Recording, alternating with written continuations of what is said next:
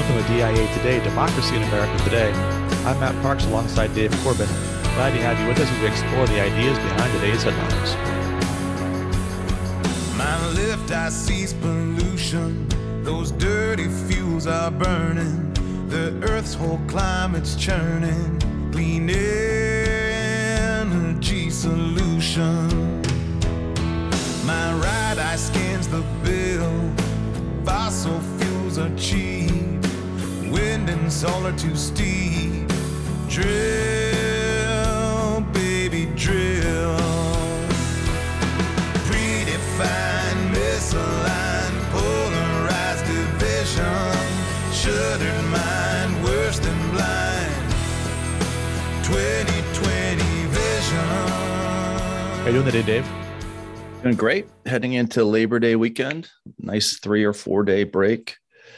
And football's around the corner and fun decisions being made. I was really surprised and happily surprised that Belichick made Mac Jones the Patriots quarterback. So that's really neat. Our whole family has been on the Mac Jones train for the last month, going hand in hand with our probable embrace of Alabama as our college team. Oh, wow. Okay. Breaking news. It's Alabama. So you're basically going to try to alienate everybody is the plan. Exactly. And I've already heard some bad feedback from that decision, but I'm going to go with it anyway. I've got to be my own person. We've got to go with what we believe in. So I think that it's not that bad of a choice to make the choice for Alabama in any given college football season. Would you agree with that? I think you're going to be okay from the standpoint of wins and losses. So what you lose in credibility with the local population, you may gain in bragging rights as the season unfolds. By the way, I like your Buc-ee coffee mug there. The listeners can't see this, but this is a great Texas institution. Buc-ee's is wonderful. I mean, how many convenience stores have a whole section dedicated to like meat and just these awesome things in life? Not many. Never mind that you can get a 10-pound bag of ice for 79 cents. I mean, that water probably costs 79 cents and then you freeze it. They're losing money off that ice. But I will say this, and it's a shout out to Texas that I think we all should move to Texas. But even better than Buc-ee's is H-E-B. I think H-E-B, the store, the grocery store, is where the cult of Texas begins, because you kind of walk through its aisles and everything has like a Texas edition, like chewing gum, Texas edition. That's like bigger than regular chewing gum, right? Toasters, like everything's Texas edition. So H-E-B will keep you here for quite a while, and aided by Buc-ee's and other great shopping institutions like the sort. Now, how, New York City have any of those? You just have a Starbucks in every other like building, correct? And a Duane Reade on every corner, and a Subway. By the way, where we are, we got about 3 Subways within a 5-minute walk, and at least 2 Duane Reade's. If you want really high-priced drugstore kind of stuff, Duane Reade is the place for you. When I see the signs for Buc-ee's driving on the highway in Texas when we're visiting my wife's family, it reminds me when I was growing up. Drove through South Dakota, and about 500 miles out, you start seeing the sign for Wall Drug. And, you have to stop when you finally get there because you've been seeing these signs all day, and it's, a lot of little shops and, keychains and pocket knives and all those things, but they got you because, they sell it with the billboard, just like Buc-ee's does. Never actually stopped at a Buc-ee's. So I'll have to do that sometime and see if it lives up to the hype. But I know the strategy, and the strategy does work. It does. Well, we need our own billboard for our show up in the Dakotas, because we now are down to 2 states where we haven't had a listener for Democracy in America Today. Those 2 states are North Dakota and Wyoming. So once again, a shout out to our listening audience. If you know anyone in either North Dakota or Wyoming, please contact them and have them listen to the show. We're now, I think, up to 45 countries, Matt, worldwide. That's big. We get to all of them in the United Nations. We may have to sing like "We Are the World" or something like that as a point of celebration, or "Kumbaya" or something like that. Yeah, I'm ready to join you in the chorus, at least for that one. Some global hymn. So yeah, anyway. I'm surprised Wyoming though. I mean, I would think we would be big in Jackson Hole among the kind of Hollywood types that hang out there, but actually, our old teacher who's actually been on the show, has a ranch in Wyoming, right? We just got to get in to tune in while he's visiting out there sometime. Well, there are about 100,000 people that live there. So that's, there's not many people there, but we'll have to work on Wyoming. Okay. North Dakota, everyone. Yeah. North Dakota is tougher, but we can do that too. Out there on the oil fields, someone's got to be listening. All right, let's turn on that note to our reading day. We're moving into Book 2 of the Politics, the first 6 chapters. So in Book 2, Aristotle takes up an argument that is forwarded by Socrates in the Republic, and also takes up a secondary argument that's forwarded by Socrates in Plato's Laws about what the ideal form of a political community is. What's the best political community or regime that we can have to live an ideal or optimal existence? Socrates has given an answer in these 2 earlier dialogues, and Aristotle is going to critique that answer that he gives. And he does so by setting up the following at the beginning of the discussion. Really, it's the scope of his inquiry. So Aristotle says that you have the states that exist in reality, and then you have theoretical forms of a state, what a state might be. And the only reason why you'd take up a theoretical form of what a state might be is because the actual forms are not perfect.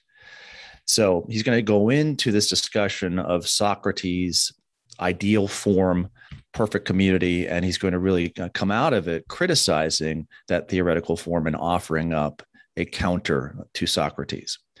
But he begins this by asking the following question, saying that the following question is really at the center of all discussions of a flourishing regime or political community. He says there are 3 alternatives as to how states can operate. One in which the members, the individuals who live within a political community, share in all things. Second, in which they share in nothing, they have nothing in common. And the third, in which they have some things in common and some things not in common.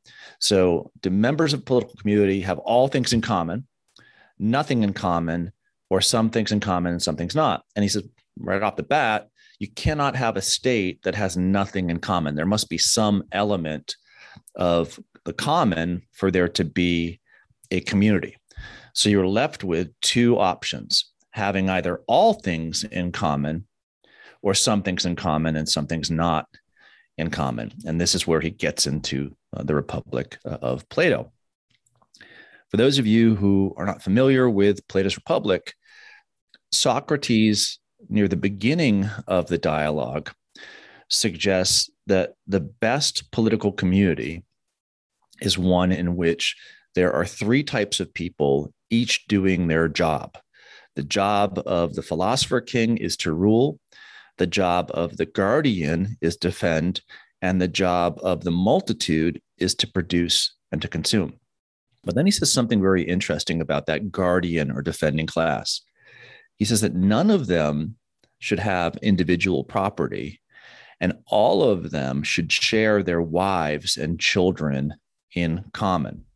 Now, he'll argue this because he'll say that there's the problem with most states is our commitment to our own gets in the way of our embrace of the whole. What do you make of this setup from Aristotle in Book 2, Matt? So he's obviously interested in kind of comparing what Socrates has said with where he'd like to take the subject. Do you think that the way that he sets up the subject helps us understand it better? I do. And I think, he's by citing Socrates' imagery in the Republic and this ideal that you've just described, he helps us to test ideas that we don't expect anyone to attempt to fully actualize. Right? We don't see anybody running for office saying, "Hey, let's have all families in common, all property in common." But we see tendencies in the direction of these things, and so we can test the weakness or the strength of the theory in light of the strength and weakness of the ideal type. And so Aristotle is giving us a chance to do that as we evaluate this framework, and a chance to think about, what is it that actually holds a community together? How much is it valuable to share property or family connections? And where does too much of that sharing begin to break down the order and the virtue of the community. He's also, I think, taking it up in a good way, because one of the great problems, if not the great problem of any political community, is the fact that we're not all alike, that we're different people. And how do you make a plurality of different people work within a community? How do you take disunity that is kind of natural to mankind and try to create unity without undermining our very humanity? There's a reason why we want to bring people together. Perhaps this reason is best described by the authors of The Federalist, James Madison in Federalist 10, where he says that faction is sewn into the nature of mankind. Because we have individuality, there's competition there. There's a challenge between one set of men and another set of men that often leads to the dissolution of a civil society. So is the answer right off the bat, we'll just let's make everything the same. Let's give everyone the same thing. And his answer is going to be no. So what are some of the problems with trying to make wives and children property in common? Well, all the problems are going to be kind of under the banner of the following. You can't force a unity that is unnatural. So for example, if we said that all people have a commitment to all things, then there'd really be a commitment to nothing, because not all people can be committed to all things. Not all people can claim something as their own. You can't say in unison that something is mine, because if everyone is claiming that it's mine, right, then no one really owns it or has any kind of attachment or connection to it. Yeah, that's right. And I think this is one of the key insights of Aristotle, that there's a limit to our range of affection. We have particular affection for one's wife and children and other family relations, exactly because we don't try to extend that to everybody.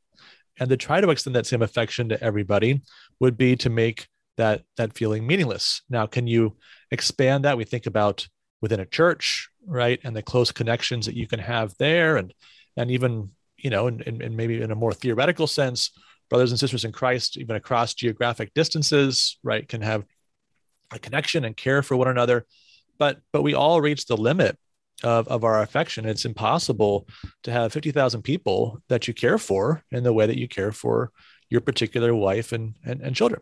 And to try to push us in that direction creates, like you're saying, an unnatural situation. And I think this is worth thinking about, because again, this isn't like, you know, no one is campaigning on Plato's Republic platform, but there's a lot of discussion, let's say around education, that begins with the premise that children are in some sense the property of the community or the property of the country. And therefore the preferences of parents can be trumped in certain cases, because there's a community interest that's greater than the interest of the parent. And maybe the parent doesn't know, according to this theory, what's best for the child, but the community experts do. So we have instances of this. We have every 4 years, you watch a Democratic National Convention, you will hear language about government as the thing that brings us together, kind of familial type of language. And so, you know, there is, even without taking the extreme position that's tested and described in the Republic, we see elements of this in our contemporary politics. And it's worth thinking through the implications of those claims in light of Aristotle's critique of Plato. Agreed. I think we also have examples from the 20th century, real world examples like the People's Republic of China or the USSR, in which this forced type of unity did not produce harmony amongst the people. It actually produced disharmony, that you didn't have friendship and real solidarity among different types. You actually had people who were kind of more at it for themselves because there was so much less to go around. So this hope, right, that forcing a unity will be conducive to harmony is something that Aristotle also rejects in this discussion. And I think the third and perhaps most powerful objection, not to say these first two haven't been powerful objections to this idea of holding things in common, if all is everyone's possession, everyone will only care a fraction for each of those things. So if you are a father to 10,000 children, you're really a father to none, because you're not going to be able to father 10,000 children. You're not going to be able to be an influence over those individuals and really care for every single one of those 10,000. So the more that you spread out the scope of one's commitment, the less likely it is that that commitment's going to be true and real and bonding between yourself and another person. What do you make of that, Matt? Yeah, I mean, I think that's just an incontrovertible fact, right? That, again, we have limits to the range of our affections. We have limit to our attentiveness. We have limits to, you know, how many people we can practically care for in meaningful ways. And to get back to your earlier point about the, you know, the examples that we have beyond American borders, very interesting. Saw this story this week about China, where China is concerned about video games and children being on video games too much. And so they now have a rule that you can't play video games Monday through Thursday at all during the school year, and only for 1 hour, 8 to 9 p.m., Friday, Saturday, Sunday. Now, that's just the kind of rule that a parent might impose, right? But this is the government. Yeah, I think you even find it in even more up close and personal problems right now in American society. We, on either side of the COVID regulation battles, want what? We want there to be one rule that applies to all, in which there is no wiggle.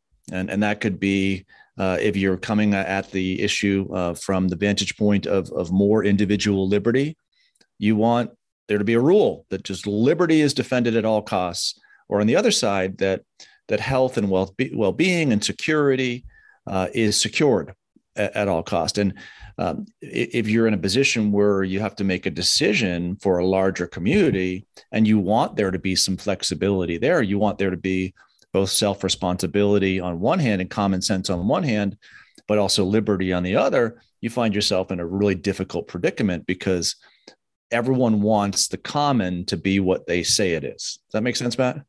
Yeah. And unfortunately, the position you're describing, which is really the better position, requires wisdom. And most people like the black and white rule, right? They, even if it's a rule that they don't agree with, they like to know the rule. And then it makes the decision easier. Okay, I guess I have to do this, or maybe I protest against that, or whatever.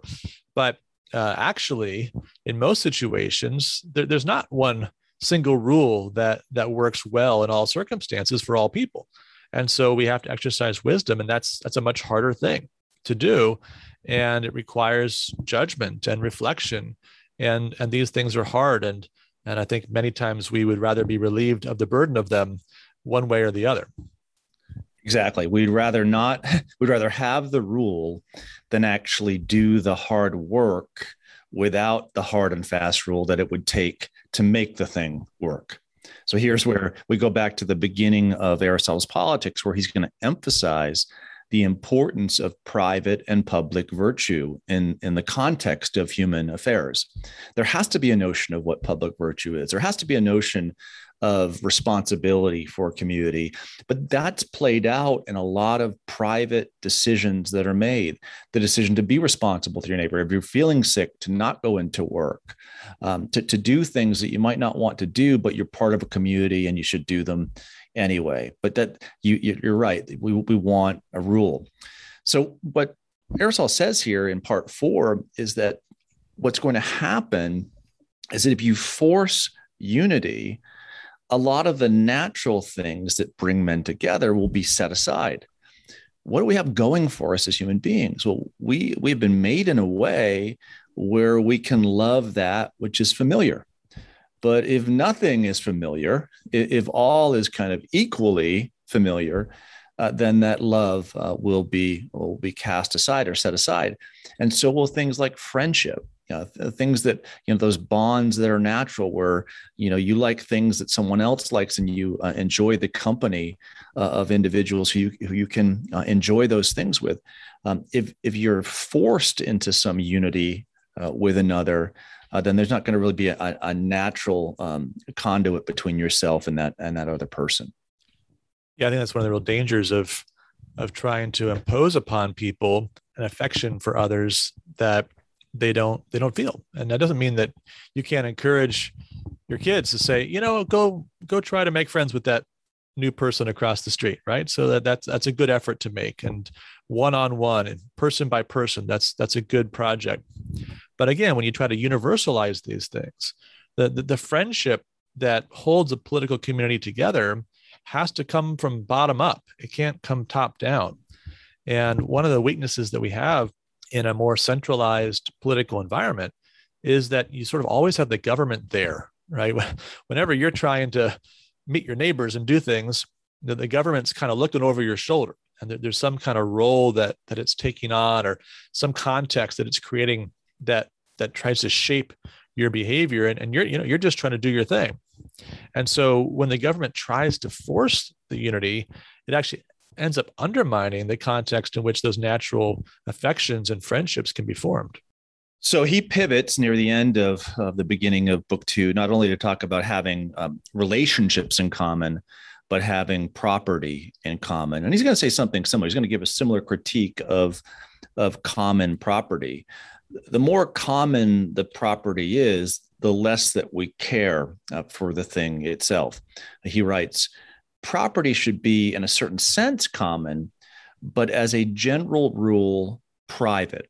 For when everyone has a distinct interest in their property, men will not complain of one another, and they will make more progress because everyone will be attending to his own business. So if you have a thing, if you have a property that you tend to, and it's your own, you're probably going to tend to it better than you would if it was not your own. This is what often called in economics the tragedy of the commons, often proved by if you go into a bathroom where no one takes care of the bathroom because it's a common possession. What happens to the bathroom?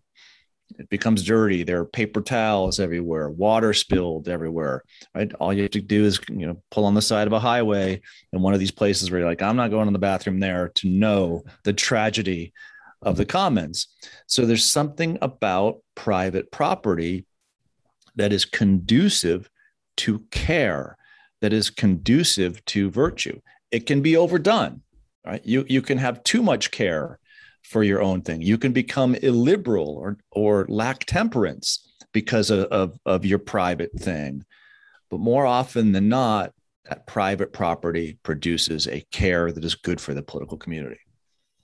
Right. So you start by caring for the things that you own, and that allows you, as you do tend those things, and as perhaps your wealth and productivity grow in consequence of that, that allows you to be liberal toward others. Right. So the end purpose is not to just allow you to hoard and to just have as much stuff as you possibly can and gather. There's nothing in Aristotle that is in favor of that. That's not a good life. That's not living well. But private property creates the context in which you can then be generous to others, right? And you can hold property in common in that voluntary sense, right? In the voluntary sense that you experience, again, in a good church or in a good neighborhood where people recognize somebody who's having a hard time and naturally want to do something about that. And this whole conversation really reminds me of, when I think about it more and more, the temptation of Christ in the wilderness. Well, I think you're probably thinking in particular of the idea of turning the stones into bread, and, you know, think about the Grand Inquisitor and the brothers Karamazov maybe as a reference point on this. But right, so if Jesus decides that his ministry is going to be providing the breads and circuses that the people crave, and then gathering a people unto himself, right, a political movement around that, that's very, very different than the suffering servant of the cross. And you see that, you know, in Book of John and other accounts of what happens after the feeding of the 5,000, where, you know, people are eager for the bread, but they're not eager for the teaching that goes with the bread, right? When Jesus explains he's the bread of life and that you have to eat his flesh and drink his blood in order to have a part with him, all of a sudden everybody leaves. And it's down to the disciples at the end. And Jesus turns to Peter and says, will you leave too? And he says, no, where can we go? You have the words of life, right? So Peter's probably ready to leave in some ways too, but he knows he can't leave, right? So he's gotten the essential message, but that, yeah, I mean, the temptation to supply those material needs and to build a movement around that is one that obviously Jesus rejected to the eternal benefit of his people. And there's, I think, a political parallel there as well, at least in terms of the temporal benefit of the people of a political community. Yeah. So Aristotle, in kind of pivoting back to, you know, how ancient philosophy would have dealt with this question, says that the error of Socrates must be attributed to his false notion of unity from which he starts. Unity there should be both of the family and of the state, but in some respects only. There's no simple, you know, magic bullet for this question of the division between mankind, because we are different particular people. Now, that doesn't mean you throw up your arms and you say, okay, well, every man for himself, and forget about trying to develop a solid and strong political community, because Aristotle's Politics is going to be a book in which he tries to help correct our bad vision, our blind spots, our ignorance, and teach us how to better live with one another. But he's starting here, and and this is the main point for this week, Matt. The state is made up of a plurality of people. It's made up of a plurality of particular individuals, which he goes on to write, which should be united and made into a community by education. At the end of the day, what he's trying to do is he's trying to educate. And education is not compulsion, right? Education is not the use of the sword. Education is not forcing upon something that is unnatural to it. Education is trying to figure out how things can work best, how can they be best ordered, and teaching individuals to habituate their existence toward that good order, toward that happiness. Aristotle's Politics, thus, is a book about trying to teach men how to be politically virtuous. You're not going to get it by a regulation. You're not going to get it simply by a law. You're going to get it by teaching. And that's a harder path, but it's the best path to human happiness. Let's wrap it up there for this week. And next week, we'll look forward to more discussion around Aristotle's critique of ancient utopias and the limits of political unity. Dave, let's transition now to Tocqueville's crystal ball. We are now on week 3 of our NFL preview. This week, we're looking at the AFC and NFC North. And just to remind you, last year, we had some strong teams in those divisions. AFC North was very strong. Steelers won the division 12-4 after an incredible start to the season, tapered off at the end. Ravens and Browns were both 11-5, and Bengals, of course, ended up at the bottom of the pile, 4-11-1. NFC North, you had the Packers at 13-3, Bears and Vikings kind of the middle of the pack, and the Lions at the bottom of that division. So how do you see it shaking out this year? Let's start with the AFC North, Dave. Well, I think other than the NFC West, probably the strongest division in all of football is the AFC North. Steelers, Ravens, and Browns are considered to be three of the best teams in the AFC. And the Bengals have Joe Burrow, and I think are kind of on their way up as well. I think this year, however, in the AFC North, the Steelers continue their hold upon the division. I think they have a really well-balanced team. They've got a good, solid defense and offense. They blew it at the end of last year after winning all those games in a row. But I think they come out of the season with a 13-4 record. They won't get the number 1 seed because I think that'll go to the Bills, which I'll talk about next week. But they'll probably get the 2nd or 3rd seed in the AFC. Ravens, I think, like the Steelers, almost carbon copies of one another, hard-nosed team, a good defense, good offense, good balance, good special teams. You know, it could come down to a play between the two, a field goal kicked in which, you know, the Steelers beat the Ravens. But I have the Ravens in at 12-5. And I think a surprise team will be the Bengals. I think Joe Burrow is a really good quarterback. I think that team has some talent on it. They may not get to 500, but they'll get close. And then my great disappointment for the AFC North for this year, the Browns. A lot of people are thinking the Browns could be Super Bowl contenders. Perhaps it's just the history of the Browns that makes me think that that's way out there. But I think that they'll be one of the great disappointments of the year. I'm still not sold on Baker Mayfield. I think he is a poor man's version of Brett Favre, and Brett Favre, were he less miraculous, could have lost a lot more games. So that's what I kind of see in Baker Mayfield. And I don't see them doing anything with the AFC, maybe coming close 8-9, almost 500. Yeah, I see a bit differently, I think. So, Ravens, I think, will be at the top of the division. I've got them down at 12-5. Strong defense, as you said. Of course, Lamar Jackson, extremely talented quarterback, both throwing the ball and running the ball. And they're going to have some challenges on offense, more balanced attack. But I think overall, they're the strongest team of the division. Browns, I think the Browns will kind of hold water. They were 11-5 last year. I'm seeing them, say, 11-6 again this year. So I don't see them as Super Bowl contenders, but I think they're still solid on both sides of the ball.